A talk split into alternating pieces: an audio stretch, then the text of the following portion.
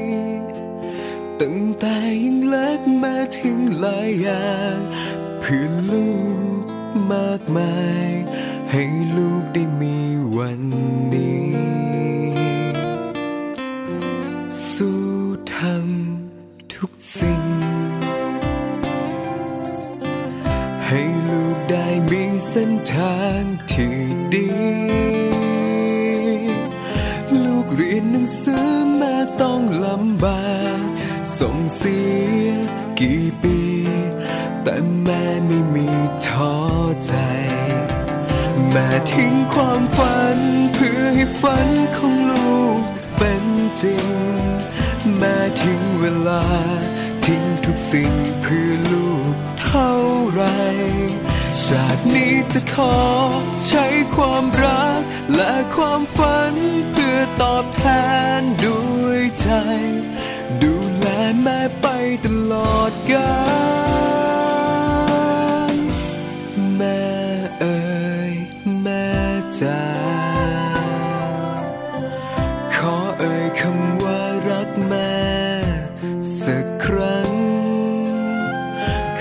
คุณที่แม่ดูแลเรื่อยมา จากนี้จะทำความฝันให้แม่ภูมิใจ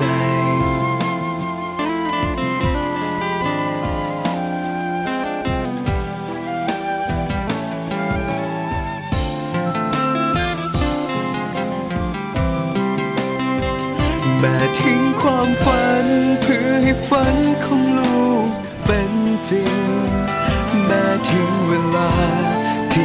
สิ่งเพื่อลูกเท่าไรชาตินี้จะขอใช้ความรัก และความฝันเพื่อตอบแทนด้วยใจ ดูแลแม่ไปตลอดกาล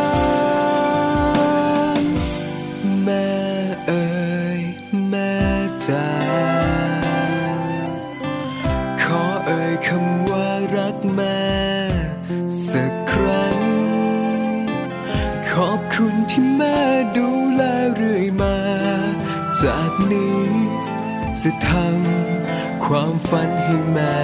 ภูมิใจ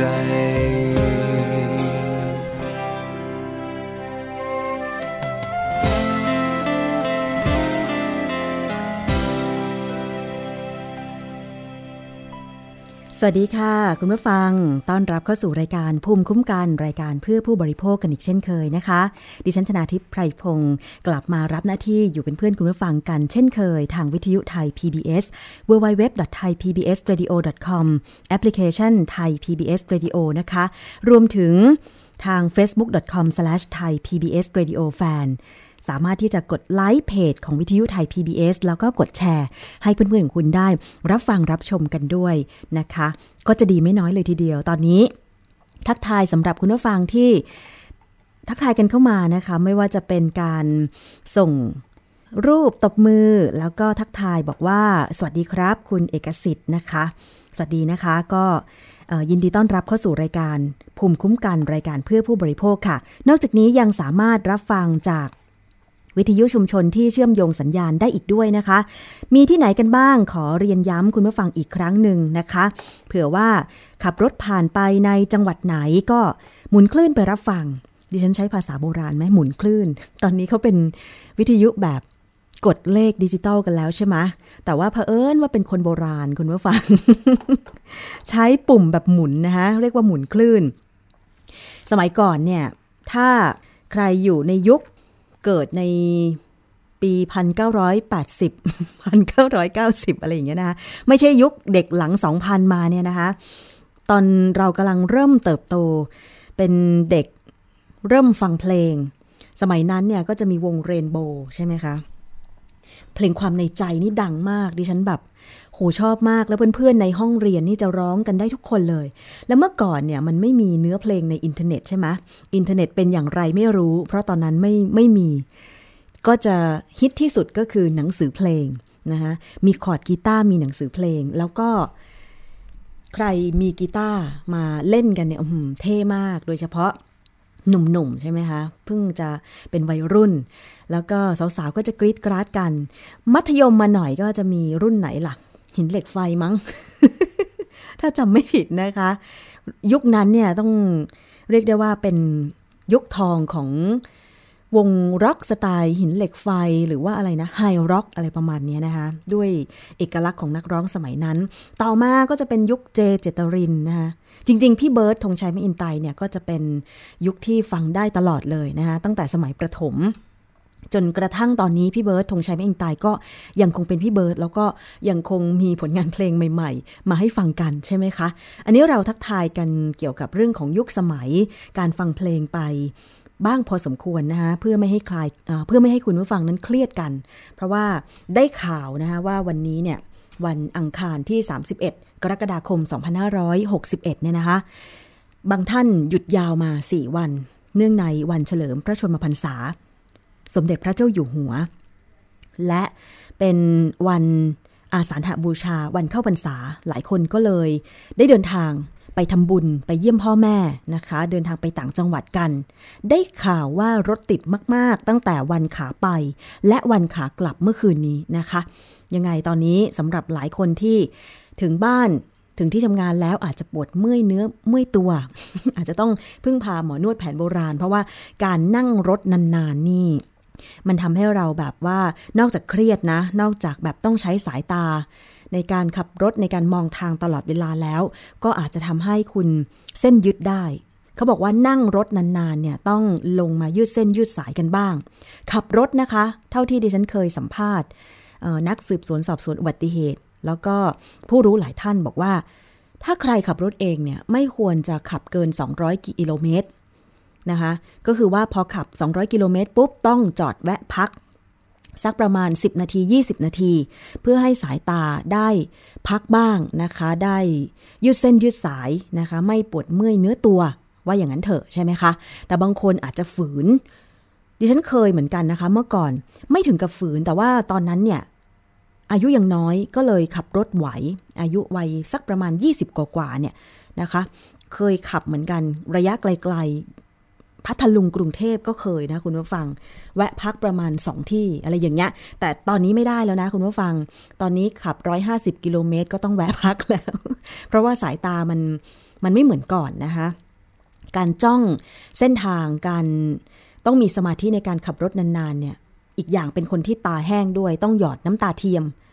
เกือบตลอดนะคะ ต้องหยอดวันละหลายๆ ครั้ง เพราะฉะนั้นเนี่ยใครเป็นโรคตาแห้ง ซึ่งอาจจะคิดว่าไม่อันตรายแต่จริงๆแล้วเนี่ยถ้าเราไม่ดูแลสายตาให้มันชุ่มชื้นตลอดเวลาเนี่ยนะคะ คุณหมอบอกว่าอาจจะทำให้ตาของเราเกิดการเสียดสีระหว่างลูกตาและเปลือกตานะคะ พอเรากระพริบตาแล้วตาเราแห้งไม่มีน้ำหล่อลื่นเนี่ยนะคะ อาจจะทำให้ลูกตาของเราแก้วตาของเราเนี่ยเป็นแผลได้ อันนี้ก็ นำประสบการณ์จริง มาเล่าให้คุณผู้ฟังได้ฟังนะคะ ใครเป็นโรคตาแห้ง ถ้ายิ่งต้องขับรถด้วยแล้วเนี่ย ไม่ควรจะขับนานเกินไปแล้วต้องกระพริบตาบ่อยๆ ไม่เช่นนั้นคุณอาจจะนอกจากจะขับรถได้ไม่มีประสิทธิภาพเท่าที่ควร สายตาก็อาจจะแย่ลงนะคะ อันนี้ถ้ามีสองคนคอยผลัดกัน ที่จะขับรถก็จะดีมากๆเลยทีเดียว แต่ไม่ใช่ว่า พอขึ้นรถพร้อมกันไปสองคน คุยกันนะคะเพื่อเป็นเพื่อนคนขับ ปรากฏว่าพอจะต้องเปลี่ยนมือที่สองขับเนี่ยนะคะอ้าวมือแรกหลับไปมือที่สองต้องขับต่อทั้งๆทที่ตอนแรกก็ไม่ได้งีบมาหรือพักสายตามา อันนี้ก็อาจจะแย่ได้เหมือนกันสำหรับมือขับผลัดสองนะคะคุณผู้ฟัง ยังไงก็ใครมีประสบการณ์อะไรลองเล่ามาค่ะ ว่าขับรถไปต่างจังหวัดเป็นยังไงบ้าง เจอเหตุการณ์เป็นยังไงบ้างนะคะสำหรับในช่วงวันหยุดยาวที่ผ่านมา ผ่านรายการภูมิคุ้มกัน รายการเพื่อผู้บริโภค ดิฉันเองก็เห็น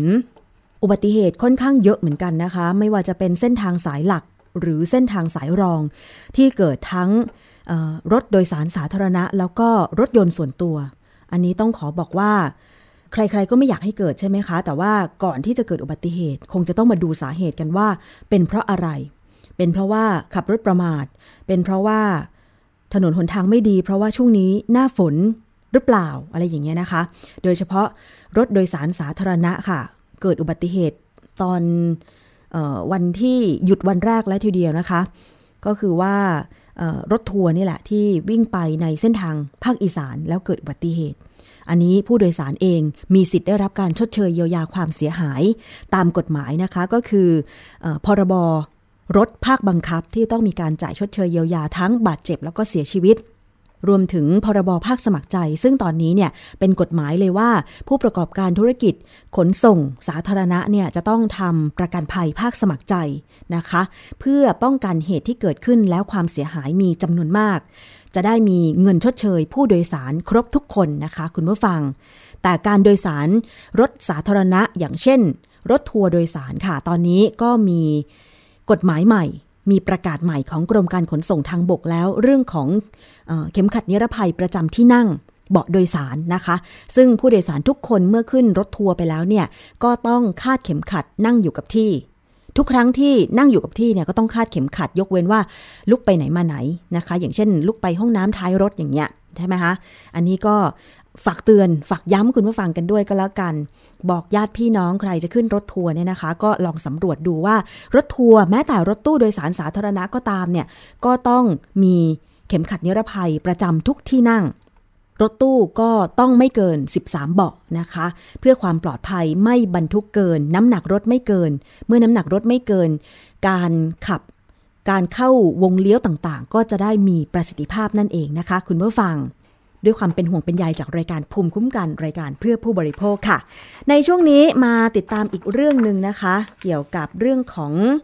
บัตรสวัสดิการแห่งรัฐ บางคนก็เรียกว่าบัตรคนจน แต่จริงๆแล้วมันถือเป็นสวัสดิการที่ให้กับผู้มีรายได้น้อยนะคะ ในการที่จะเลือกไปรูดซื้อสินค้ามากขึ้น เดิมนั้นใช้ได้เฉพาะร้านธงฟ้าประชารัฐใช่ไหมคะ ที่เข้าร่วมโครงการ แต่ว่าตอนนี้ค่ะจะมีร้านค้าที่มีแอปพลิเคชัน ของบัตรสวัสดิการแห่งรัฐ มาให้ได้เลือกใช้กันแล้วนะคะ ชื่อว่าแอปพลิเคชันถุงเงินประชารัฐ ซึ่งถือเป็นเรื่องใหม่ บางร้านก็บอกว่าพร้อมแล้วแต่ว่าฝั่งของผู้ถือบัตรประชารัฐ คนที่ซื้อสินค้าบางส่วนยอมรับว่า ยังไม่เข้าใจวิธีการการใช้แอปพลิเคชันถุงเงินเลย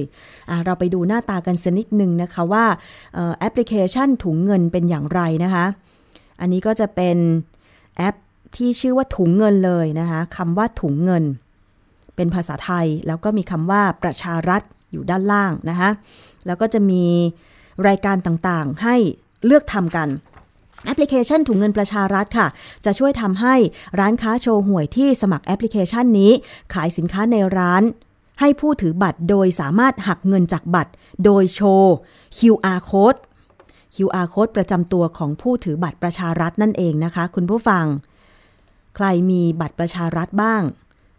ดิฉันไม่มีนะคะ ดิฉันก็เลยไม่แน่ใจเหมือนกันว่าการซื้อของในร้านค้าประชารัฐเนี่ย เมื่อก่อนยุ่งยากขนาดไหน แล้วถ้ามีแอปพลิเคชันถุงเงิน มาช่วยในการซื้อขายของในร้านประชารัฐเนี่ยมันจะได้รับความสะดวกสบายเพิ่มมากขึ้นด้วยการโชว์ QR code มากขนาดไหนนะคะ ผู้ถือบัตรค่ะถ้าจะซื้อของจากร้านที่มีแอปพลิเคชันถุงเงิน ก็จะต้องนำบัตรสวัสดิการไปขอรหัส 6 หลัก ที่สาขาของธนาคารกรุงไทยใกล้บ้านหรือตู้ ATM ซึ่งเมื่อเสียบบัตรแล้วระบบจะบังคับให้ใส่เลขบัตรประจำตัวประชาชน 6 หลักนะคะ หลังจากนั้นเนี่ยให้ผู้ถือบัตรกำหนดเลขรหัส 6 หลักใหม่ เพื่อใช้คู่กับบัตรในการชำระค่าสินค้า โดยผู้ถือบัตรจะสามารถใช้ได้ตั้งแต่วันที่ 1 สิงหาคมนี้เป็นต้นไปค่ะร้านขายของโชห่วยนะคะ แห่งหนึ่งภายในซอยจัดสรรสุราใหม่ เขตหนองจอกกรุงเทพมหานครที่เข้าร่วม โครงการธงฟ้าประชารัฐ แบบใช้โทรศัพท์มือถือรับชำระเงินจากผู้ถือบัตรสวัสดิการแห่งรัฐ เจ้าของร้านก็เชื่อว่า การเข้าร่วมโครงการจะช่วยเพิ่มยอดขายให้กับทางร้านได้นะคะ ร้านค้าพร้อมให้บริการค่ะ โดยที่ท่านที่มีบัตรธงฟ้าประชารัฐก็สามารถที่จะไปดาวน์โหลดแอปพลิเคชันถุงเงิน ไว้บนโทรศัพท์มือถือนะคะ ส่วนการใช้งานร้านค้าก็จะต้องใช้โทรศัพท์สแกนบาร์โค้ดของบัตร ซึ่งจะให้ผู้ถือบัตรยืนยันรหัส 6 หลัก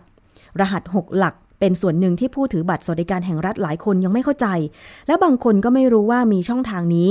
หากผู้ใช้บริการไม่เข้าใจ เชื่อว่าจะไม่มีผู้ใช้บริการ จึงต้องการให้ทางรัฐบาลเร่งประชาสัมพันธ์ก่อนวันที่ 1 สิงหาคม ที่รัฐบาลจะเปิดโครงการนะคะ ผู้ถือบัตรบางคนยอมรับว่าไม่เข้าใจวิธีการ และไม่ทราบว่ารัฐบาลมีการขยายร้านค้า และรับชำระบัตรผ่านโทรศัพท์มือถือ แต่เห็นด้วยที่มีการเพิ่มร้านค้าให้มีความหลากหลายมากยิ่งขึ้นนะคะอะคุณผู้ฟังก่อนหน้านี้ร้านธงฟ้าประชารัฐที่รับชำระผ่านเครื่อง EEDC ก็ยอมรับว่าการเพิ่มร้านค้าโดยรับชำระเงินผ่านทางโทรศัพท์มือถือ จะส่งผลกระทบให้ยอดขายลดลง อ้าว กลับกลายเป็นอย่างนั้นไปนะ คุณผู้ฟังนะ เพราะว่าอย่างที่บอกไปว่าบางทีคือ คนก็อาจจะไม่เข้าใจ ทั้งแอป แล้วก็ไม่รู้ว่าทางรัฐบาลขยายร้านค้าแล้วนะคะยังไง อยากจะให้ทางรัฐบาลนั้นช่วยประชาสัมพันธ์ เกี่ยวกับโครงการธงฟ้าประชารัฐ ให้ประชาชนในตรอกซอกซอยตามชุมชนต่างๆ หรือในชุมชนที่มีผู้ถือบัตรสวัสดิการแห่งรัฐ เยอะๆเนี่ยนะคะ ได้เข้าใจถึงวิธีการแล้วก็วิธีการใหม่ๆ เกี่ยวกับการชำระเงินทั้งดาวน์โหลดแอปพลิเคชันถุงเงินนะคะแล้วก็เนี่ยค่ะถุงเงินนะ เพื่อที่จะนำไปซื้อสินค้าหักจากใน ใน QR code ได้เลยอย่างเงี้ยนะคะ คุณสนธิรัตน์สนธิจิรวงรัฐมนตรีว่าการกระทรวงพาณิชย์ระบุบอกว่า ร้านธงฟ้าประชารัฐเองต้องปรับปรุงให้สินค้า และราคาเป็นที่ต้องการของผู้ใช้บัตร เพื่อให้แข่งขันได้ ปัจจุบันร้านธงฟ้าประชารัฐที่รับชำระผ่านเครื่อง EDC 40,000 ร้าน มีเป้าหมายเพิ่มร้านค้าย่อยอีก 200,000 ร้านค้า ครอบคลุมร้านโชว์หวย ร้านอาหารปรุงสำเร็จ ร้านค้าในตลาดไปจนถึงรถเร่ ซึ่งร่วมโครงการแล้วเกือบ 20,000 ราย โดยกระทรวงพาณิชย์ได้ส่งรายชื่อให้กรมบัญชีกลางแล้ว 16,500 รายค่ะ เพื่ออนุมัติเข้าร่วมโครงการ ปัจจุบันนะคะ ทราบไหมคะว่ามีผู้ถือบัตรสวัสดิการแห่งรัฐทั่วประเทศ 11ล้าน4 6 0 0 0คนแล้ว มียอดการใช้จ่ายผ่านบัตรสวัสดิการแห่งรัฐอยู่ที่ 4,000 ล้านบาทต่อเดือน อ้าว คุณผู้ฟัง ตอนนี้นะคะสำหรับท่านที่มีบัตรอยู่ก็ลองไปศึกษาวิธีการใช้เพื่อความสะดวกสบายในการไปซื้อสินค้าและการชำระเงิน เพิ่มมากขึ้นบางทีคุณอาจจะไม่ต้องถือบัตรที่เขาเป็นบัตรประจำตัวไปนะคะแค่ดาวน์โหลด ไปติดตั้งในมือถือ แล้วก็แสดงรหัส 6 หลัก เท่านั้นเองก็จะสามารถหักเงินการซื้อสินค้าจากในมือถือได้เลย สะดวกสบายมากยิ่งขึ้น เหมือนเราใช้บัตรเครดิต หรือบัตรเดบิตของธนาคาร ยังไงอย่างนั้นนะคะ แต่ว่าคงจะต้องเร่งประชาสัมพันธ์ ซึ่งบัตรสวัสดิการแห่งรัฐก็เป็นส่วนหนึ่งของสวัสดิการที่มอบให้กับประชาชน ผู้มีไรายได้น้อยใช่ไหมคะ แต่ก่อนหน้านั้นก็มีปัญหาว่า บางพื้นที่ ผู้ที่ได้รับบัตรสวัสดิการแห่งรัฐเนี่ยไม่ใช่ผู้มีรายได้น้อยที่แท้จริง การสำรวจนั้นอาจจะตกสำรวจหรือสำรวจไม่ทั่วถึง และก็อาจจะมีการซิกแซกการรับบัตรสำหรับผู้ที่มีรายได้สูงอะไรประมาณนี้นะคะ ซึ่งเรื่องของการตรวจสอบผู้ที่ได้รับสิทธิ์บัตรสวัสดิการแห่งรัฐเนี่ยคงจะต้องฝากคนที่เกี่ยวข้องถึงระดับรากหญ้าเลยทีเดียวว่า การสำรวจว่าผู้ที่ควรจะได้รับบัตรเพื่อสนับสนุน ให้เขามีการรูดซื้อสินค้าในชีวิตประจำวันสำหรับผู้มีไรายได้น้อยจริง ๆ เนี่ยมันเป็นจริงมากน้อยขนาดไหน ไม่ใช่ว่า คนมีเงินเดือน คนมีที่ดินเป็นไม่รู้กี่สิบกี่ร้อยไร่ก็ยังได้บัตรอะไรอย่างเงี้ย มันก็ทำให้เกิดความเหลื่อมล้ำกันเกิดขึ้นใช่ไหมคะ คุณผู้ฟัง เอาละค่ะจบจากเรื่องบัตรสวัสดิการแห่งรัฐ ตรงนี้ไว้เท่านี้ก่อนก็แล้วกันนะคะ เรามาติดตามเรื่องของดอกเบี้ย อสังหาริมทรัพย์ ตอนนี้เริ่มมีความกังวลจากภาคอสังหาริมทรัพย์แล้วนะคะ ที่ประเมินว่าอสังหาริมทรัพย์ ได้รับผลกระทบจากรายได้ เกษตรที่หดตัวลง และเป็นห่วงว่าแนวโน้มอัตราดอกเบี้ยครึ่งปีหลังของปี 2561 นี้ จะอยู่ในขาขึ้น อาจจะส่งผลกระทบต่อผู้ที่ต้องการซื้อที่อยู่อาศัย ภาวะเศรษฐกิจครึ่งปีหลังมีแนวโน้มที่ดีขึ้นค่ะ แต่ว่านายกสมาคมธุรกิจบ้านจัดสรรนะคะคุณอาทิตย์พีชานนท์ระบุบอกว่า แนวโน้มอัตราดอกเบี้ยอาจจะปรับสูงขึ้น ธนาคารกลางของสหรัฐหรือเฟดและอีกหลายประเทศก็ทยอยขึ้นดอกเบี้ย ซึ่งต้องติดตามว่าคณะกรรมการนโยบายการเงินหรือกอนงเนี่ยจะพิจารณาปรับขึ้นหรือไม่ ซึ่งหาก ปรับขึ้นก็จะกระทบกับผู้กู้ซื้อที่อยู่อาศัยให้แบกรับภาระนะคะคุณผู้ฟัง ตอนนี้หลายคนเป็นผู้กู้ เงินในการซื้ออสังหาริมทรัพย์อยู่ ดอกเบี้ยไม่ต้องพูดถึงนะคะ เพราะว่าดิฉันเองก็เพิ่งเจอกับตัวเองมาหมาดๆ เพราะว่าครบรอบสัญญาออดอกเบี้ยในระยะแรกก็คือ 3 ปี 5 ปี ในอัตราดอกเบี้ย 3%ครบรอบไป มื่อเดือนที่แล้วเนี่ยนะคะ ปรากฏว่าได้ไปชำระค่าบ้านที่ธนาคาร เห็นตัวเลขของอัตราดอกเบี้ยอัตราใหม่ ถึงกับหงายตึงไปทีเดียว ตอนนี้ต้องชำระดอกเบี้ย MLR ลบ 1%คุณผู้ฟัง ตอนนี้ต้องจ่ายดอกเบี้ย 6%ต่อเดือนนะคะเพราะฉะนั้นเนี่ย ถ้ามีการประเมินว่าอาจจะมีการปรับขึ้นอัตราดอกเบี้ย โดยเฉพาะภาคอสังหาริมทรัพย์ใหม่เนี่ยนะคะ จะกระทบกับผู้ที่จะกู้ที่อยู่อาศัยใหม่หรือเปล่า ซึ่งคุณอาทิตย์พีชานนนายกสมาคมธุรกิจบ้านจัดสรรก็มั่นใจว่า สถานการณ์เศรษฐกิจครึ่งปีหลังในพื้นที่กรุงเทพและปริมณฑลยังดีต่อเนื่องทำให้ มีความต้องการซื้อที่อยู่อาศัยทั้งแนวราบและคอนโดมิเนียม และไม่มีภาวะล้นตลาดนะคะคุณผู้ฟัง แต่กังวลภาวะเศรษฐกิจในภูมิภาคที่ส่วนใหญ่กำลังซื้อหดตัว จากราคาสินค้าเกษตรตกต่ำบางจังหวัด อย่างเช่น ภูเก็ตและพัทยา มีคอนโดมิเนียมคงค้างในระบบ แต่ยังไม่น่ากังวลเพราะว่ามีลูกค้าจากต่างประเทศเช่นจีนและรัสเซียเข้ามาซื้อทำให้จำนวนยูนิตที่เหลือลดลงนะคะ คุณผู้ฟัง แต่ ในส่วนราคาที่อยู่อาศัยปรับขึ้นตามราคาที่ดินและการจัดสรร และการจัดเก็บภาษีลาบลอย ซึ่งปีนี้บ้านจัดสรรราคาเฉลี่ย ร้อยละ 2-3นะคะราคาขึ้นเฉลี่ยร้อยละ 2-3 ส่วนคอนโดมิเนียม ก็ปรับราคาขึ้นประมาณร้อยละ 10 ขึ้นอยู่กับทำเลด้วย ว้าว คุณผู้ฟัง ลองสังเกตไหม คือถ้าใครซื้อบ้านมานานแล้วก็อาจจะไม่ค่อยทราบราคาในตลาดมากสักเท่าไหร่ แต่ว่าสำหรับผู้ที่กำลังมองหาที่อยู่อาศัยเนี่ย โดยเฉพาะผู้เริ่มทำงานใหม่ คอนโดมิเนียมถือว่าเป็น ที่อยู่อาศัยลำดับแรก ๆ ที่จะพิจารณาในการซื้อกันหนึ่งก็คือราคาไม่สูงเท่าบ้านเดี่ยวหรือ หรือบ้านทาวน์เฮาส์ใช่ไหมคะ แต่ว่าทั้งนี้ทั้งนั้นค่ะ ราคาคอนโดมิเนียมมีการประเมินกันว่า ครึ่งปีหลังนี้จะปรับขึ้นถึงร้อยละ 10 ใคร ตอนนี้กำลังเดินเรื่องกู้เเงินเพื่อซื้อที่อยู่อาศัยอยู่ ก็คงจะต้องมีการเตรียมที่จะพิจารณาเร็วๆด้วยนะคะไม่อย่างนั้นแล้วครึ่งปีหลังนี่อาจจะต้องจ่ายค่าดอกเบี้ยเพิ่ม ซึ่งจริงแล้วมีผู้วิเคราะห์สำหรับอัตราดอกเบี้ยในเมืองไทย โดยเฉพาะอัตราดอกเบี้ยสำหรับการซื้อที่อยู่อาศัยว่า มันสูงมากๆ สูงกว่าในหลาย ๆ ประเทศที่เขาเจริญแล้วอีกนะคะ อย่างทางยุโรป อัตราดอกเบี้ยบ้านนะคะบางประเทศเนี่ยไม่เกิน 3%แต่สำหรับของไทยเนี่ยถ้าเกิน 3 ปีไปแล้วนะคะ ส่วนมากคุณผู้ฟังเอ้ย ก็จะมีคำว่า MLR ลบเท่าไหร่ MLR ก็คือดอกเบี้ยลอยตัวใช่ไหมคะลบ 0.5 ลบ 1 อันนี้แหละ ตอนนี้ MLR อยู่ที่เท่าไหร่ล่ะ 7.12 7.15 อะไรประมาณนี้นะคะ ลบ 1 ก็ต้องจ่ายดอกเบี้ยถึง 6.12%อะไรประมาณเนี้ย ก็เลยทำให้บางคนแบกรับภาระ เรื่องของอัตราดอกเบี้ยไม่ไหวก็ต้องปล่อยห้องไป ปล่อยบ้านไป ให้แบงค์ยึดไปอะไรอย่างเงี้ยนะคะ เดี๋ยววันหลังดิฉันจะเชิญผู้ที่คร่ำบอดอยู่ในวงการนี้มาพูดคุยกันว่ามันเป็นธรรมไหมสำหรับอัตราดอกเบี้ย โดยเฉพาะด้านที่อยู่อาศัย ซึ่งมันจำเป็นสำหรับทุกคนเนี่ยนะคะ ผู้บริโภคทุกคนก็ก็อยากจะมีบ้านเป็นของตัวเองใช่ไหมแต่ว่า พอมาเจออัตราดอกเบี้ยแบบนี้ รับ บางทีจะไม่ไหวเนี่ยจะทำอย่างไรกันดีนะคะ คุณผู้ฟัง เอาละค่ะ ช่วงนี้ไปติดตามในช่วงคิดก่อนเชื่อกันเลยดีไหม วันนี้ค่ะ ให้ดูกันอีกครั้งหนึ่งเกี่ยวกับเรื่องของพฤกษเคมี คุณผู้ฟังคะผลิตภัณฑ์ทุกอย่างที่เราใช้อยู่ในชีวิตประจำวันทุกวันนี้เนี่ยบางอย่างเป็นพฤกษเคมี พอเราได้ยินคำนี้เราอาจจะแบบหูมั่นใจร้อยเปอร์เซนว่ามันปลอดภัยแต่จริงๆแล้วเนี่ยมันอาจจะไม่ใช่แบบนั้นก็ได้ ไปฟังในช่วงคิดก่อนเชื่อ กับดรแก้วกังสดานอัมภัยนักพิษวิทยากันค่ะ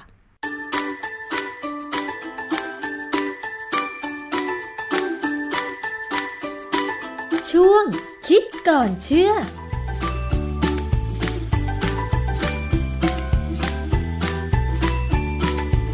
ความรู้ทางวิทยาศาสตร์สุขภาพเนี่ยแนะนำให้เรา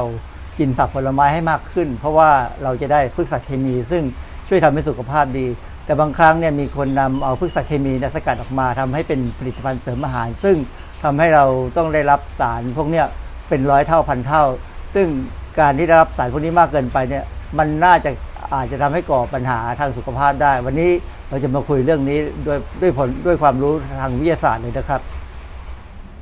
อาจารย์คะทุกวันนี้ผลิตภัณฑ์ที่เราบริโภคที่เราใช้กันอยู่ทุกวันเนี่ยนะคะ มันก็แปลรูปมาแล้วอะไรอย่างเงี้ยนะคะ แล้วก็มันมีสื่อโฆษณาเยอะแยะมากมาย โดยเฉพาะเรื่องของผลิตภัณฑ์อาหารเสริมเครื่องสำอางอะไรต่าง ๆ อย่างเงี้ยคำว่าพฤกษเคมีที่เราใช้กันอยู่ทุกวันเนี้มันมันก่อปัญหายังไงคะอาจารย์ คือเรามีความรู้สึกที่ดีกับพฤกษเคมี เพราะเรารู้สึกว่ามันดูธรรมชาติดี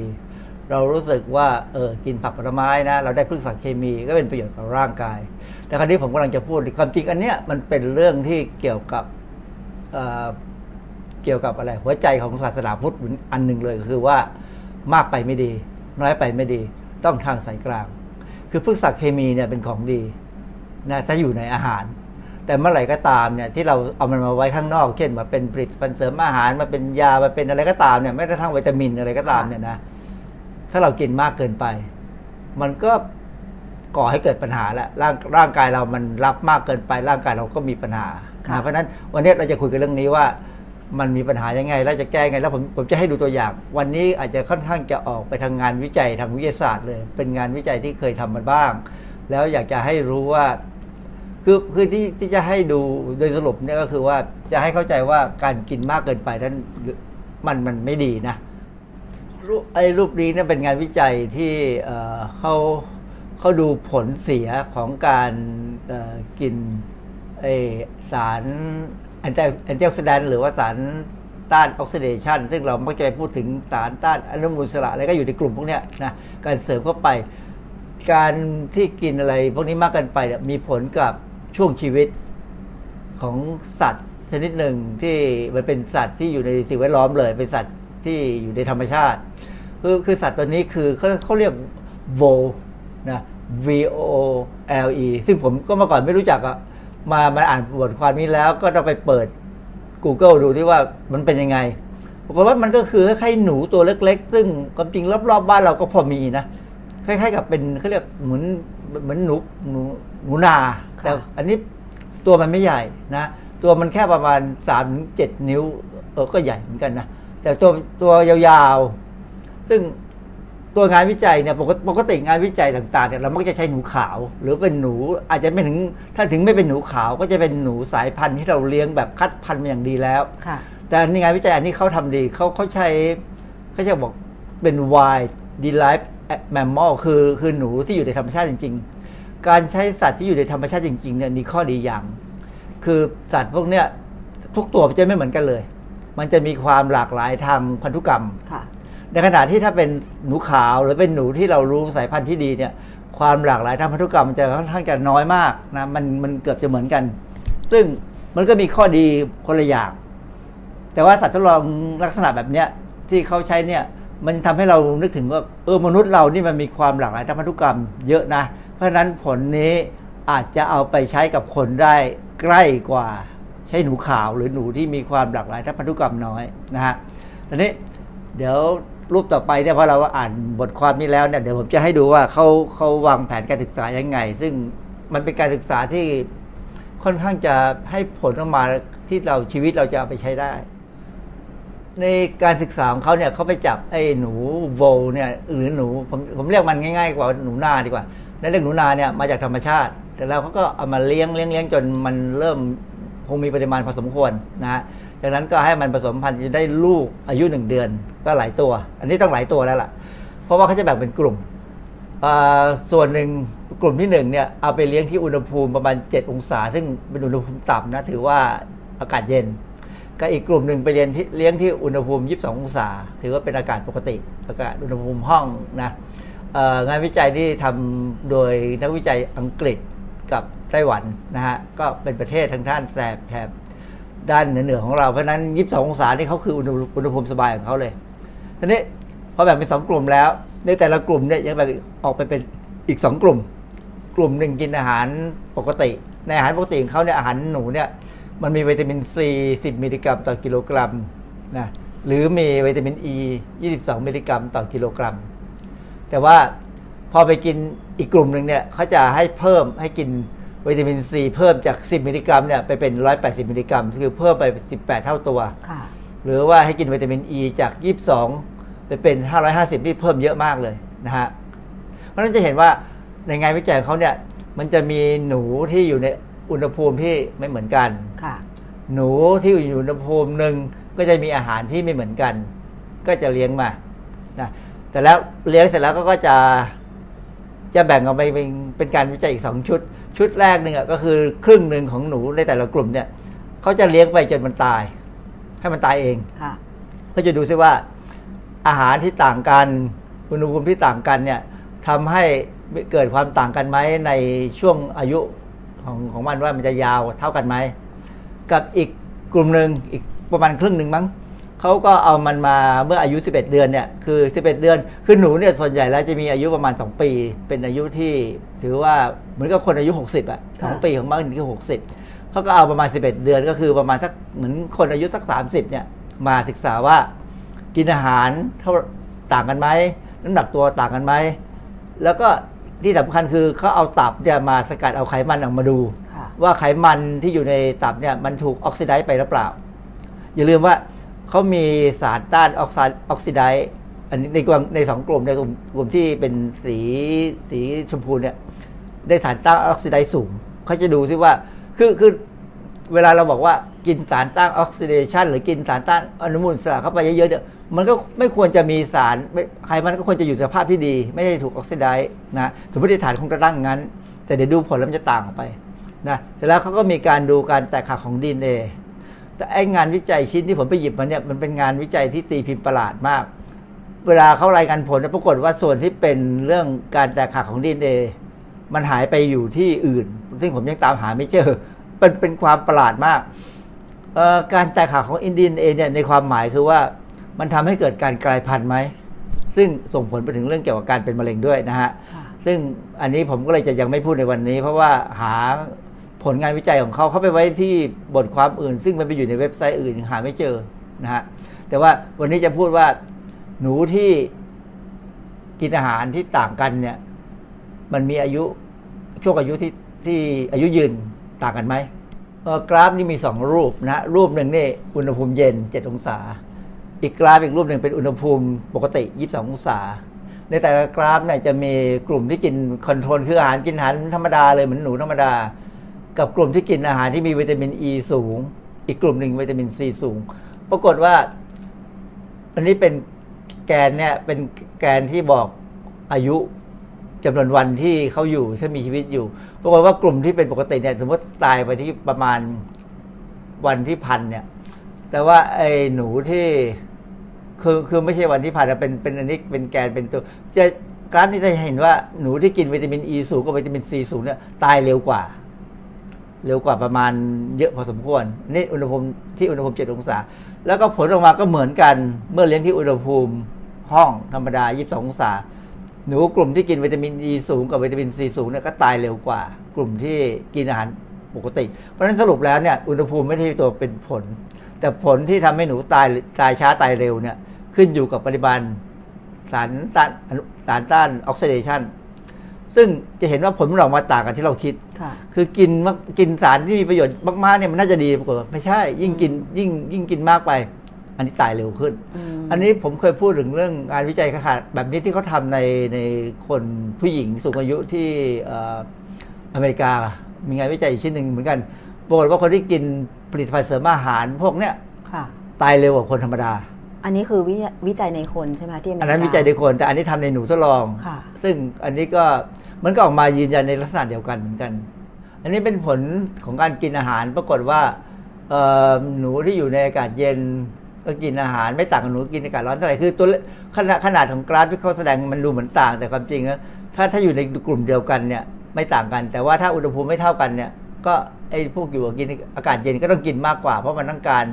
เอาไปสร้างพลังงานนะฮะก็ไม่มีปัญหาอะไรการกินอาหาร น้ำหนักตัวก็ดูไม่ต่างกันเท่าไหร่นะแต่ว่าการที่ไขมันในตับถูกออกซิไดซ์ไปมันค่อนข้างจะต่างกันในในกลุ่มที่กินวิตามินอ e ีสูง คือวิตามินอ e ีเนี่ยเป็นวิตามินที่ละลายในไขมัน ซึ่งเราปกติเราก็จะบอกแล้วว่า วิตามินละลายในไขมันคือ AEDK เนี่ย ต้องกินพอพอประมาณ ถ้าจะเป็นจะต้องกินนะแต่ว่าถ้ากินจากอาหารได้เนี่ยไม่มีปัญหา แต่ถ้าต้องกินวิตามินที่เป็นเม็ดเนี่ยเช่น AEDK เนี่ยจะเป็นวิตามินที่กินเล่นไม่ได้นะมันต่างจากวิตามินซีวิตามินซีกินมากเกินไป มันมักจะระระบายออกไปทางปัสสาวะเลยแต่วิตามินอ e ีเนี่ยมันสะสมในร่างกาย เพราะฉะนั้นคนที่จะกินวิตามินเนี่ยไม่ว่าจริงๆ ไม่ว่าจะเป็นวิตามินละลายน้ำหรือละลายไขมันเนี่ยควรจะมีเหตุผลว่าทำไมถึงกิน เช่นอาจจะต้องอาจจะต้องถามหมอว่าควรจะกินไหม คือหมอก็จะดูปริมาณของวิตามินพวกนี้ในในเลือดก่อนจะต้องมีการเจาะเลือดตรวจดู แล้วก็ถามพฤติกรรมการบริโภคว่าเรากินอาหารแบบไหนนะฮะก็จะถ้าถ้าเรามีพฤติกรรมการบริโภคไม่ดี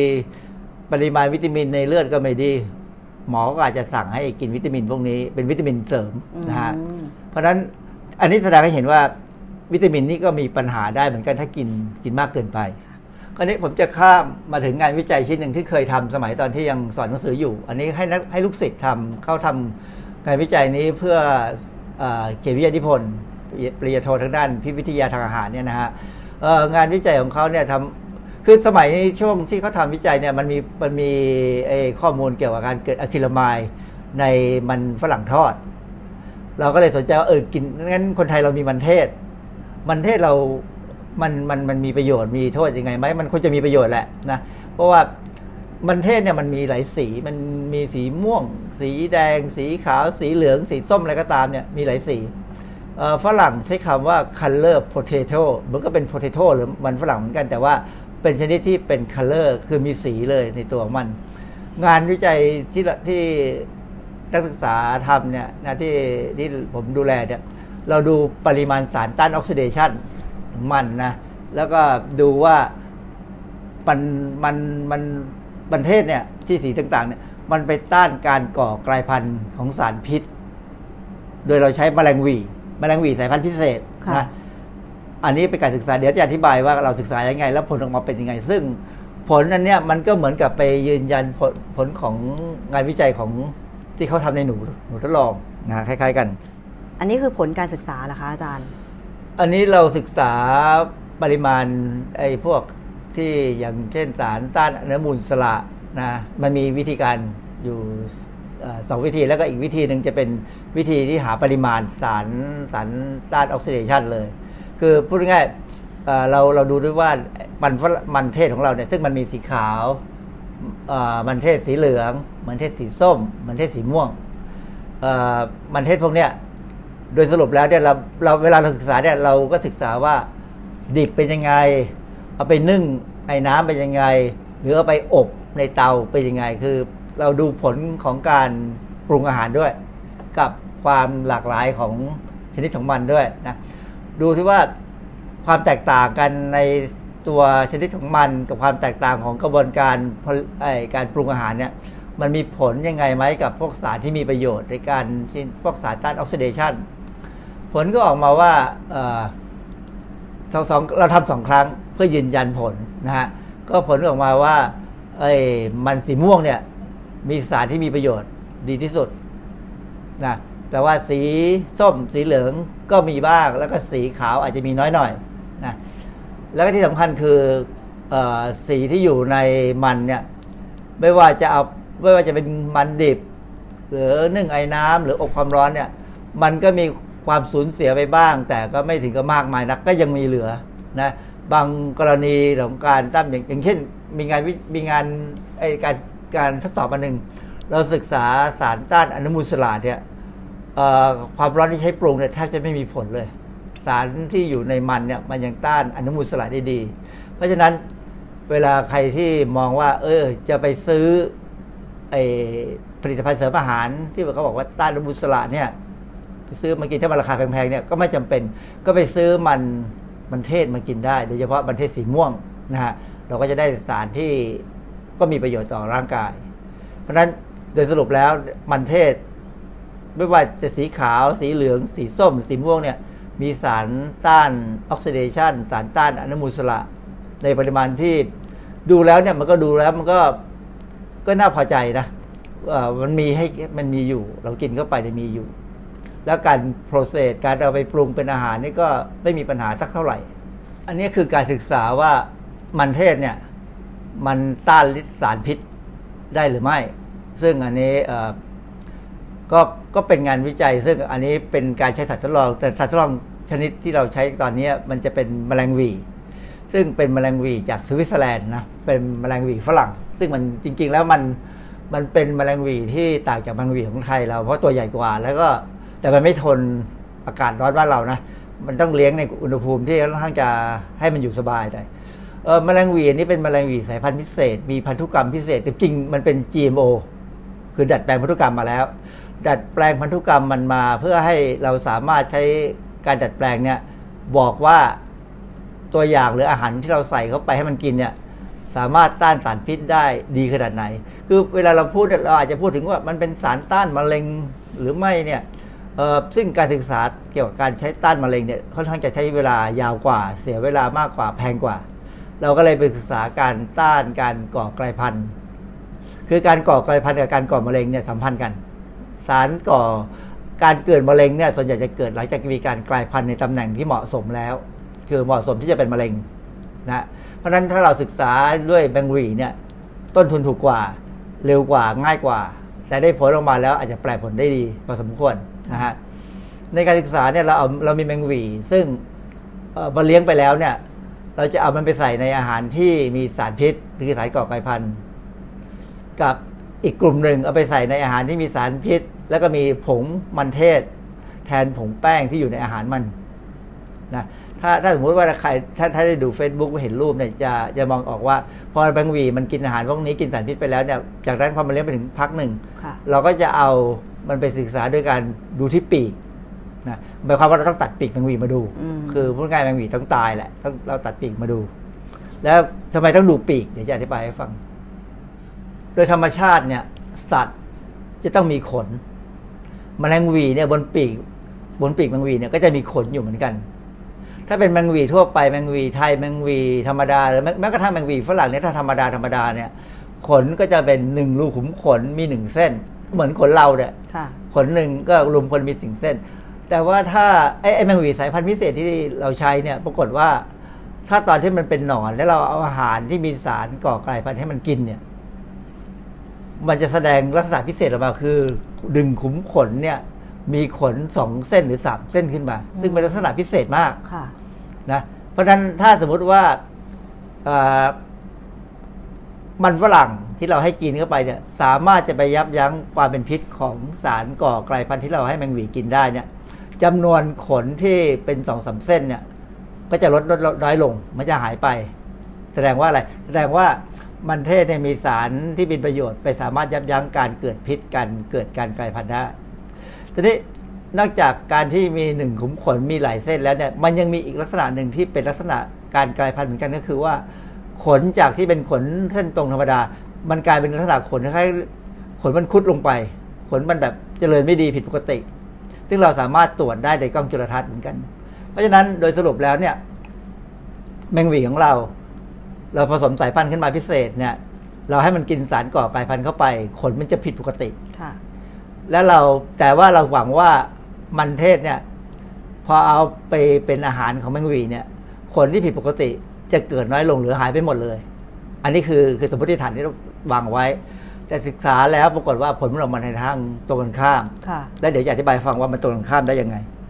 นี่คือผลการศึกษาว่าไอ้มันฝรั่งไอ้มันเทศเนี่ยสีต่างๆเนี่ยมีความสามารถในการต้านฤทธิ์ก่อไก่พันธุ์ได้ไหมผลปรากฏว่ามันไม่ได้ต้านแถมยังไปส่งเสริมอืมเอ่ออย่างสมมติถ้าถ้าในรูปที่เราดูเลยถ้าดูดูรูปเนี่ย เราจะทำให้ตัวเลขของ แมงวีที่กินอาหารธรรมดาที่มีสารก่อกลายพันธุ์ธรรมดาเนี่ย ตัวเลขสมมติว่าตัวเป็นกายมีการกลายพันธุ์ที่หนึ่งหน่วย ปรากฏว่าพออาหารมันเนี่ยมีมันเทศใส่ลงไปแทนแป้งแป้งเอ่อแป้งสาแป้งสาลีธรรมดาแป้งมันแป้งธรรมดาเนี่ยไม่ไม่ปรากฏว่าฤทธิ์ก่อไกลพันธุ์ของมันเนี่ยเพิ่มจากหนึ่งไปเป็นสองทำครั้งที่สองอาจ อาจจะน้อยลงเพิ่มน้อยลงอาจจะเป็น 1.5 เพราะฉะนั้นสรุปแล้วเนี่ยมันเทศเนี่ยที่ที่ไม่ว่าสีขาวสีเหลืองสีส้มหรือสีม่วงเนี่ยมันสามารถทำให้ฤทธิ์ก่อไกลพันธุ์ของสารยูริเทไอสารก่อไกลพันธุ์ของเราเนี่ยคือในที่นี้เราใช้ยูริเทนเนี่ย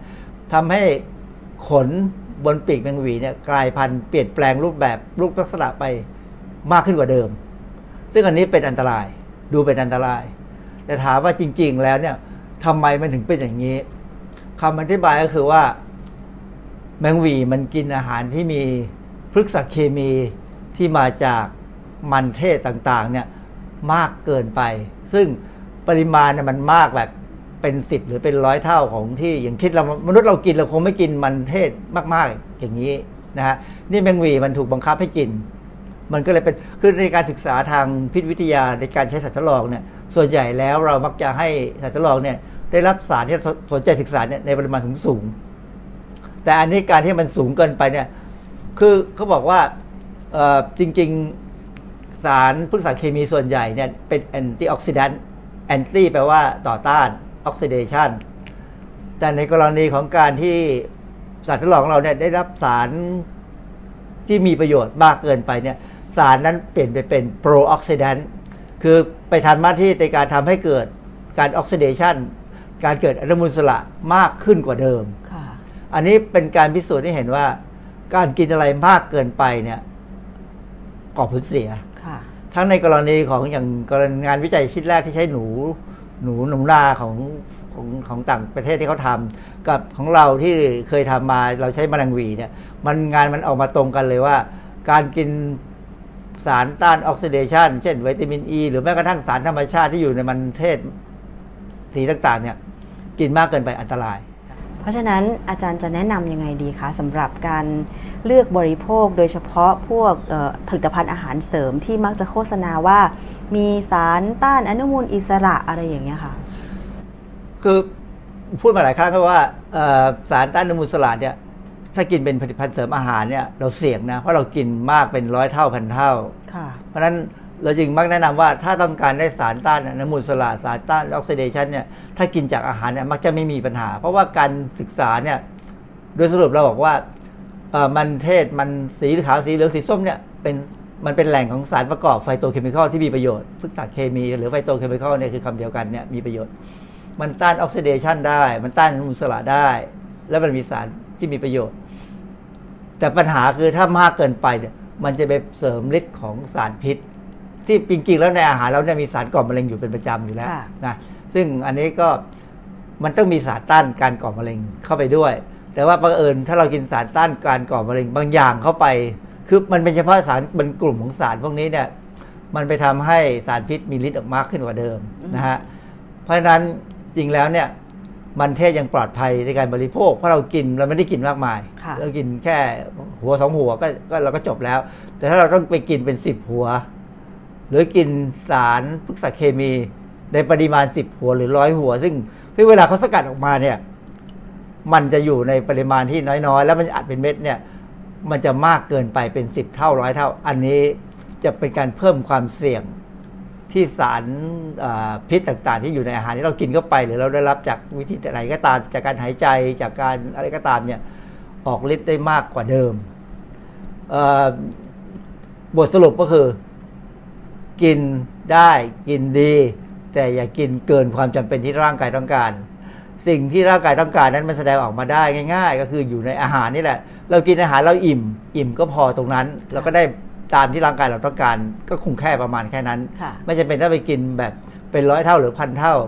คือคือการกินผลิตภัณฑ์เสริมอาหารนั้นมันเหมือนกับการกินยา คือกินในขนาดที่สูง เพื่อใช้ในการบำบัดโรคบางโรคเท่านั้นเอง ซึ่งอันนั้นกินแบบเนี้ย คงต้องกินอยู่ภายใต้การดูแลของแพทย์แล้วล่ะ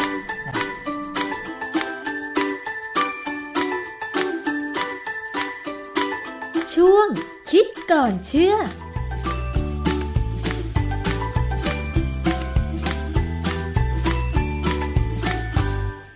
นั่นคือช่วงคิดก่อนเชื่อกับดรแก้วกังสดานอัมภัยนักพิษวิทยานะคะ คุณคมเพชรบอกว่าวิดีโอนี้มีประโยชน์มาก สำหรับบุคคลทั่วไปที่จะมีความรู้เพื่อสุขภาพที่ดีนะคะ ขอบคุณที่ชอบค่ะ แล้วก็ติดตามรายการภูมิคุ้มกันกันต่อไปนะคะ แต่ว่าสำหรับวันนี้หมดเวลาแล้วดิฉันชนะทิพไพรพงศ์ต้องลาไปก่อน สวัสดีค่ะ ติดตามรับฟังรายการย้อนหลังได้ที่เว็บไซต์และแอปพลิเคชันไทย PBS Radio ไทย PBS Radio วิทยุข่าวสารสาระ เพื่อสาธารณะและสังคม